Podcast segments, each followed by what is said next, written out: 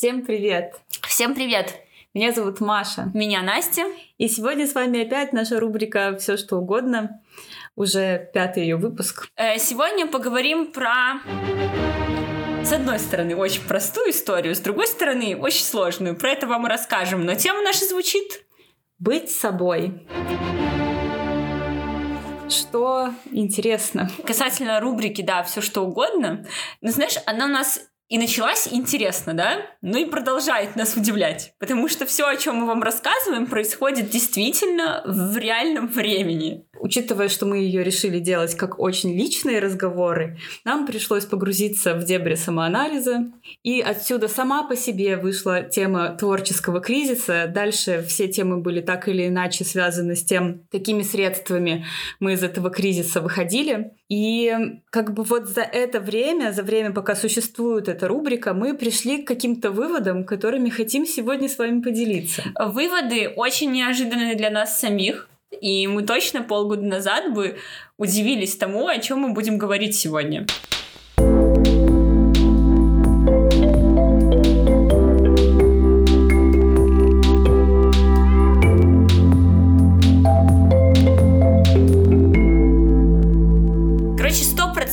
Вы слышали фразы «быть собой», найти себя, и вы уже наверняка знаете, что это самое важное в жизни. Вам уже об этом успели все сказать. Да, и что как только ты себя найдешь себя и будешь собой, тут наступает счастье, к которому все так стремятся. Но давайте по очереди. Я предлагаю с моей любимой фразы найти себя. Вот сразу почему-то я вижу человека на берегу Индийского океана, который пытается найти себя в теплой стране под пальмой и с мангом. И это не работает очень часто, потому что мне кажется, что сама фраза поиск себя, мы уже говорили, кстати, в эпизоде про Обломова, это такой процесс, процесс бесконечный, и очень часто люди в этом поиске себя, они пробуют большое количество занятий, они быстро их начинают и быстро их э, заканчивают.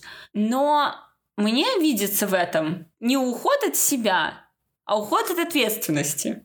Ну, я тебе могу сказать, что год назад я слышала везде эту фразу, типа, быть собой. Все, все, что нужно делать, это просто быть собой. И я вообще не понимаю, что это, блин, должно значить. Ну, то есть, эта фраза, она произносится для людей, у которых явно с собой какие-то проблемы. То есть, тебе что-то не нравится, там, ля-ля-ля, и тебе говорят, просто будь собой. И вот ты думаешь, ну я — это я, вот я сижу, вот я к чему-то шла, и вот пришла на данный момент mm-hmm. вот каким-то неудовлетворяющим меня результатом. Фраза «быть собой», она что должна под собой подразумевать? Что значит, наверное, мне не нужно что-то с этим делать, мне просто нужно принять ситуацию, принять, что я вот такая, какая я есть, грустная, депрессивная, знаешь, там, в каком-то унынии, э, с недовольством своей жизнью, но как бы зато я — это я. Э, и какого-то другого толкования, типа «будь собой», то есть когда ты в кризисе, эта фраза звучит очень бессмысленно и непонятно, что на практике, вот что я должна делать каждый день, чтобы, блин, быть собой. Я и так как бы я каждый свой день. Но на самом деле мы уже поняли, что такое быть собой. Мне кажется, мы сейчас говорим, почему нам не нравятся именно две эти фразы. Да. И быть собой, и найти и себя, себя, и чем они мешают вообще жить и что-то понимать. Но вот поиск себя, он же связан очень сильно с поиском чего-то извне. Ну, то есть тебе нужно э, что-то сотворить со своей жизнью внешне. То есть тебе либо нужно поменять работу, работу, либо поменять, например, партнера, с которым ты там живешь, или наоборот завести какие-то отношения. Ну вот сменить страну, такое. например, переехать, там вот это. Пойти да. к психологу, да? А, да. Пойти к психологу и изменить черты своего характера. Mm-hmm. Может быть, ты слишком скромная, или ты слишком там какая-то не такая, стеснительная. Ну, понимаешь, короче, тебе что-то нужно в себе изжить и что-то новое привнести э, в свою жизнь. Как мне кажется, поиск это поиск обычно чего-то нового.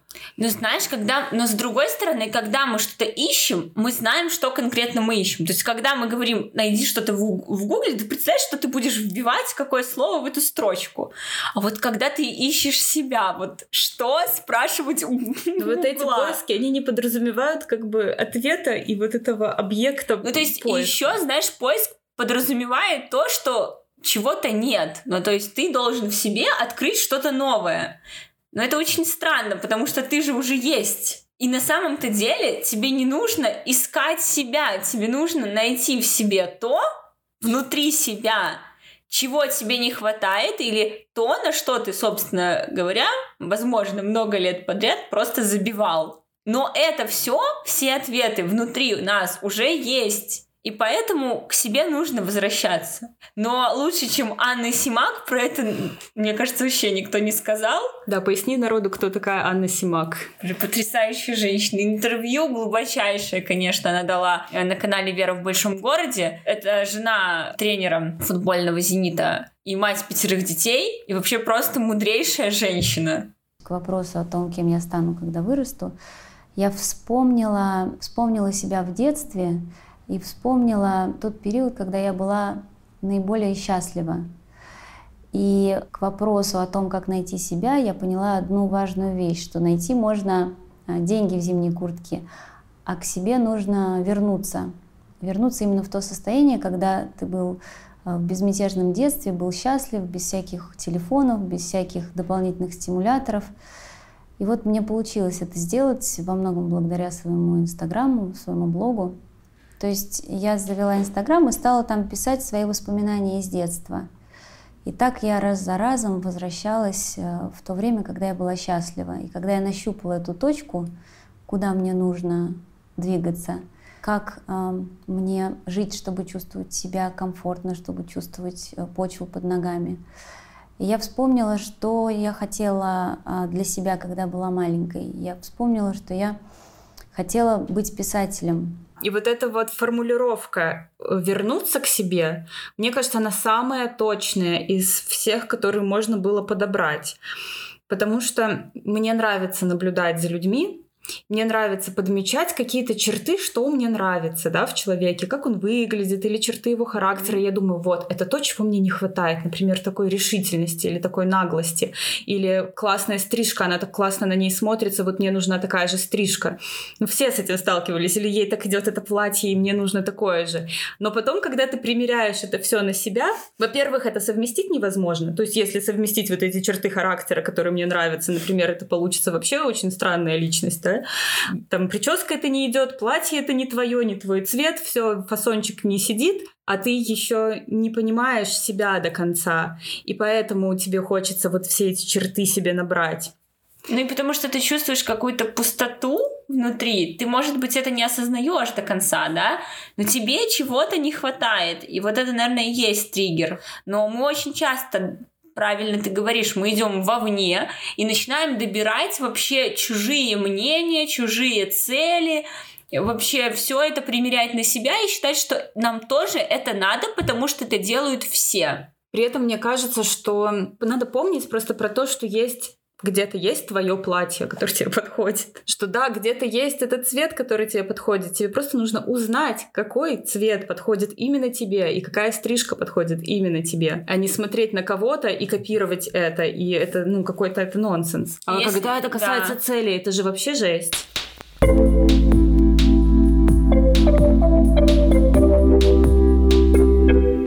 Формулировка возврата к себе, она очень такая туманная, потому что ты понимаешь, что да, тебе надо к себе вернуться, но а к чему, собственно, возвращаться-то? Ты — это что? И вот здесь очень легко подумать, что мы — это наша работа, или мы — это наши отношения, наши друзья, наши занятия. Конечно, наши отношения там или наша квартира выглядит так, как, э, как бы мы сделаем. Ну, то есть это отражение нашего внутреннего мира, но это не мы. Это не наш внутренний мир. Mm-hmm. А вот мы это как раз-таки, это все те моральные внутренние ценности, которые мы в себе носим. И вот задать такой вопрос, что нам действительно важно и в чем мы видим ценности для себя, и ответить на него правдиво себе, без стереотипов, без удобных ответов и всего вот такого. Вот это сложно. Но это и есть возврат. Как у нас сработал возврат? Начну издалека. У нас э, ценности были с детства сформированы нашими родителями, нашими семьями. И еще мы как бы, ну и моя семья повлияла на Настю, Настя на семья на меня. То есть у нас был такой взаимообмен соседский, можно сказать. Поэтому нам легко так дружить. И у нас были вот эти ценности заложены в детстве. Понятно, они потом как-то трансформировались. Мы читали книги, там смотрели кино. И к моменту до подкаста э, у нас уже были ценности, и из-за этого нам не нравилось очень многое, что происходит вокруг. Нам не нравилось нравилось, что происходит в искусстве, что происходит в медийном пространстве, что советуют тренды Ютуба, о чем все говорят, что все думают. Поэтому Поэтому мы пришли к подкасту из-за вот этого протеста, что с нашими ценностями не совпадает то, что происходит, и нужно как бы что-то сказать против всего, что происходит. И дальше мы как раз-таки конкретизировали каждой темы, мы конкретизировали, как мы относимся к классической литературе, как мы относимся к религии, вот последний выпуск буквально, или как мы относимся... К любви, в конце концов. К любви, да. То есть и это очень конкретные все вещи, которые позволяют тебе вспомнить и сформулировать очень четко, что ты думаешь по всем сферам вообще жизни. жизни. После чего как бы уже... Что у тебя там идет?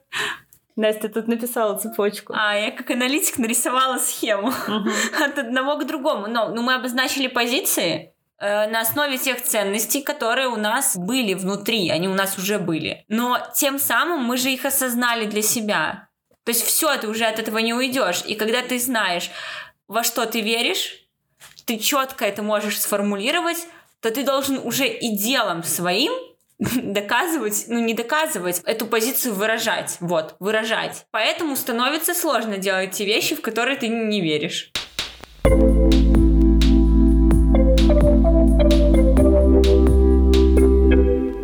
Я думаю, э, люди многие уходят от себя, но мне кажется, что они это делают вообще иногда бессознательно. То есть они на самом деле не осознают масштабы вообще катастрофы, потому что мозг знает, что если начать это делать, это капец как неудобно, страшно, и вообще заставит нас много изменить. И выйти из зоны комфорта. Поэтому проще этого не делать. Мне кажется, наша бессознанка это знает, и нас от этого защищает как, блин, может.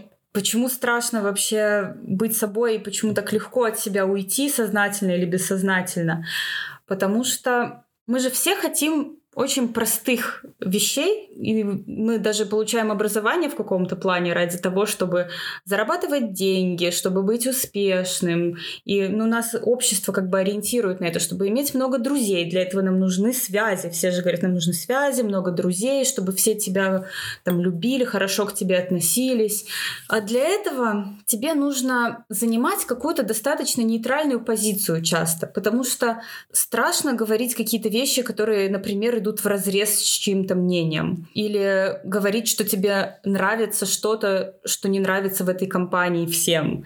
Или, я не знаю, да что угодно, даже выглядеть иначе. Потому что непонятно, как это вообще повлияет на твой карьерный рост, на человека, от, от которого тебе что-то нужно получить. По работе или не по работе, вообще неплохо было бы иметь с этим человеком хорошие отношения. И неизвестно, в какую сторону этот ваш спор заведет, еще какие моральные ценности вы, не дай бог, там поднимете, да, и к чему вы придете. Поэтому где-то удобнее согласиться, где-то удобнее промолчать. Слушай, ну может иногда и надо промолчать? Mm. Конечно. Ну. Но молчать все время и находиться а. среди людей, с которыми нужно все время молчать, это не вариант. Это не, не вариант, вариант потому что это и есть вот этот уход от себя. Слушай, ну когда мы э, занимаем не нашу позицию, а позицию большинства, мы же перестаем быть собой.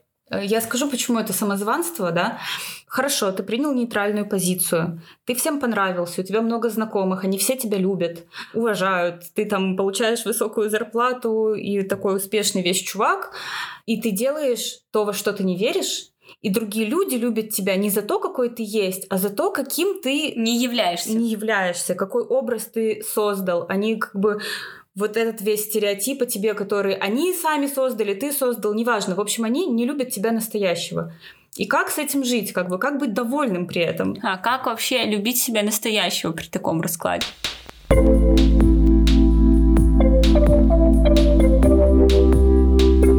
Продолжим, потому что существовать в стереотипах и убеждениях, понятным всем понятным большинству, очень удобно, потому что мы тогда являемся предсказуемыми для себя, для нашего окружения, и еще того лучше, для нашего руководства, потому что это вообще как удобно. Но я понимаю, будь я руководителем, я бы хотела подчиненных, блин, которых я могу предсказать. Потому что жить постоянно на атомной кнопке я бы не хотела.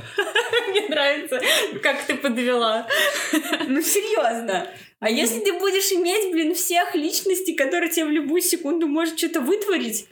Короче, мы же все пытаемся как-то определить для себя, упростить, как-то назвать и положить в коробочку. Мне кажется, что есть понятие, которое очень способствует сейчас вообще уходу от себя. Эта модная штука называется личным брендом. Когда понятно, кем ты должен быть, понятно, что ты должен делать, чтобы достигать определенных своих целей. И это все очень сильно упрощает тебя как личность и говорит тебе еще то, что о половине вообще какой-то своей стороны себя, да, можно забыть, потому что оно не приведет тебя туда, куда ты идешь. Потому что личный бренд это про что-то одно. Например, ты как Гай Германика, режиссер панк. Что ты должна делать? Ты должна бухать, тусоваться, делать еще больше татуировок, читать какие-нибудь э, супер э, провокационные книжки и делать такие же поступки и такие же фильмы.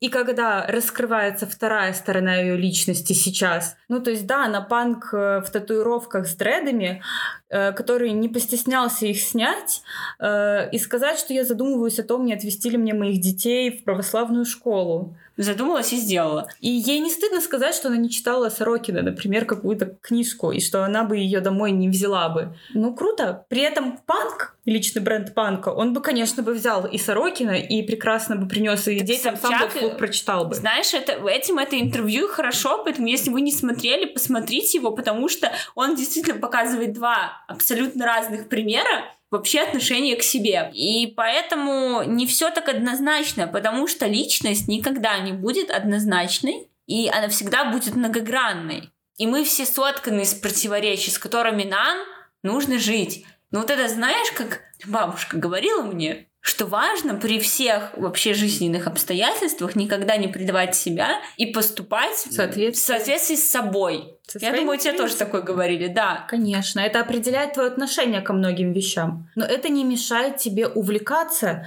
разными вещами. Очень разными. Ну, то есть я, например, обожаю 60-е Моррисона, Энди Уорхола. Мне нравится вся эта эстетика. При этом у меня есть очень четкое отношение ко всему этому тоже. Я кайфую на самом деле, когда именно возвращаюсь к себе от понимания того, что не нужно меня укладывать в понятную форму, что я могу носить макияж, который делает себе Толоконникова, и при этом делать выпуск про религию и быть режиссером, который снимает клипы группе Кассиопея абсолютно там безумные. Проблема в том, что проблемы нет. Нет, проблемы нет. Проблема есть внутри нас, когда Потому... мы сами себя укладываем куда-то. Например, я там говорю, все, я авангардный э, клипмейкер. И все, получается, я не могу делать выпуск э, про религию, потому что это как-то слишком сладенько. Ну, просто то, что ты говоришь, ты говоришь про внешнее. Угу. Про внешнее проявление. Макияж это абсолютно внешнее. Но Плохо, это когда же... оно тебе диктует. Внутреннее. внутреннее. Вот. И тогда мы приходим к конфликту личного бренда. Ну и учитывая, что сейчас просто э, все же стремятся, это как бы такой способ, э, наоборот, вычленить из себя как бы какую-то привлекательную, лучшую сторону и преподнести ее миру. Так вот, в это очень легко заиграться и уйти от других сторон своей личности, и ты уже, получается, очень несвободен. Угу. И поверить, что та страница в Инстаграме, которую вы делаете, чтобы сформировать определенный личный бренд, это вы. Ну, а потом же так становится. Это же вот. элементарно. Люди становятся тем, что они пытаются из себя показать этому миру.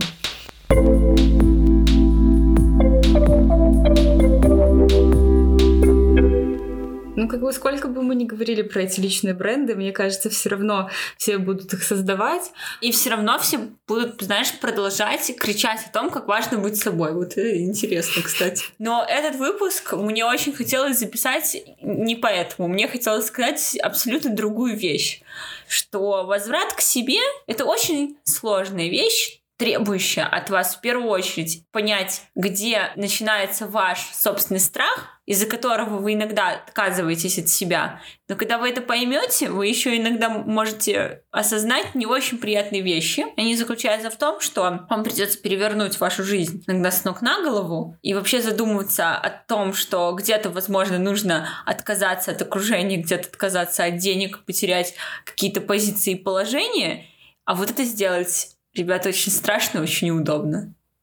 Но это цена возврата к себе, и она есть, и она такая. Ну, потому что это не личный бренд уже. Ты здесь уже становишься как бы многогранной, непредсказуемой Личность. личностью, которая не всем нравится, которая делает иногда непонятные, странные вещи и говорит не самые, не самые популярные мысли, может быть. Как-то так. Да, но нам же просто кажется, что все гоняемся так за этим счастьем. Нам кажется, что зачем становиться собой? Собой нужно стать для того, чтобы что-то взамен получить. Но на самом деле это не так. Это для того, чтобы ощущать радость вне зависимости от того, что ты получаешь. Потому что пускай это будет три человека, да, вокруг тебя, но которые будут любить именно твою суть. Но иногда как бы это действительно может быть довольно-таки больно. Кстати, вот я Цветаеву вот прочитала. Я прям вспомнила от слишком большого и чистого жара сердца, от скромного желания не презирать себя за любовь к тому, кого не можешь не презирать, от этого еще от другого неизбежно приходишь к высокомерию и потом к одиночеству. Ты Цветаева сказала. Где же оптимизм. Тамаш? Нет, оптимизма у Цветаевой нет. Но если кто-то являлся собой, очень хорошо себя знал и понимал, я думаю, это была Цветаева. И ее анкета, кстати, об этом говорит. А я не помню только, куда она ее заполняла, но вообще, если вы поищете анкету Марины Цветаевой, то там будут ответы на очень сложные, очень жизненные вопросы, но очень четкие. Она очень хорошо понимала, кто она что она за человек, что ее сформировала. Назвать, потому что атмосферу в семье рыцарской, мне кажется, что э, сложно подобрать слово, наверное, более объясняющее, что в какой семье она жила. Так вот, просто что быть собой, это может быть, вас это приведет вообще к полному одиночеству, знаешь, непониманию всех вокруг. Ну, в общем-то, это, короче, непростые вещи, и иногда действительно возможно и не надо. Ну, потому что это реально тяжело, и не факт, что и где-то и психика справится, и где-то человек морально справится. Ну, не факт. Но где-то мы приходим сейчас к более таким глобальным вопросам, типа, для чего мы в этом мире, что мы можем ему дать, к вопросам предназначения. Ну да, потому что, что это только... связано угу. иногда с тяжелой судьбой, и с э, тем, что ты, ты можешь всю жизнь, не знаю, как Ван Гог, там, закончить жизнь в одиночестве, сумасшедшим, не продав ни одной своей картины, а зато потом после смерти сколько людей вообще вдохновятся твоим искусством, да, и э, они будут висеть там в лучших музеях, и это прям вклад в искусство. И вот вопрос, внимание, вопрос. Вот что делать, если сейчас мы живем в, мире, где единственной ценностью являются деньги, и сейчас все скажут, что возможно, да, Ван Гог прожил жизнь зря, ну, потому что как бы не видел он э, люксовских номеров в отелях, да? Гуччи не носил. И Гуччи не носил. А в чем смысл, остается открытым вопрос. И у кого более наполненная жизнь была? У Ван Гога в бедности или у миллионера на яхте? А вообще вот только сейчас только сейчас Настя мне сказала про то, что 29 февраля сегодня. Мы записываемся 29 февраля. А, да, нам сказали так не делать, не говорить, что сегодня 29 февраля, а то вдруг кто-то там... Ну, выпуск-то будут люди 14 слушать. марта или когда, когда подумаешь, там... сегодня 29 февраля. Нет, ребят, март, все нормально.